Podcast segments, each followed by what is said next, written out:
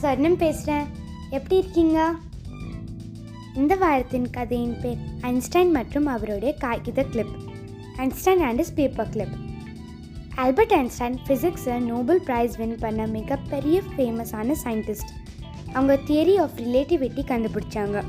இவரை பற்றி ஒரு சின்ன கதை தான் நான் ஷேர் பண்ண போகிறேன் ஐன்ஸ்டைனும் அவருடைய உதவியாளரும் சயின்ஸ் எக்ஸ்பிரிமெண்ட்ஸ் பண்ணி ஒரு மேகசினில் பப்ளிஷ் பண்ணுறதுக்காக நிறைய பேப்பரில் எல் அவங்க பண்ண ரிசர்ச்சை எழுதி வச்சுருந்தாங்க.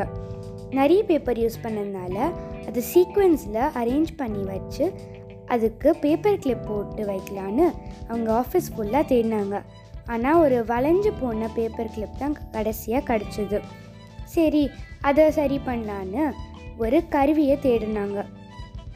எல்லா அலமாரியும் ஓப்பன் பண்ணி பார்த்தாங்க.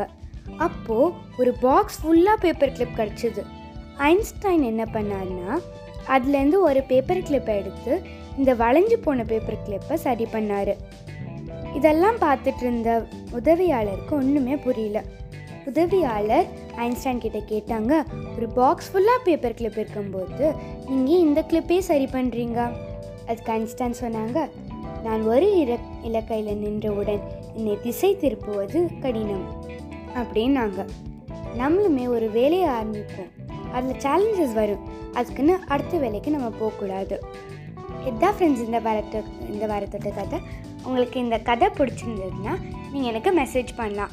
நீங்கள் என்னோடய Gmail account Tamil dot short stories dot S I at Gmail dot Kamil message பண்ணலாம்.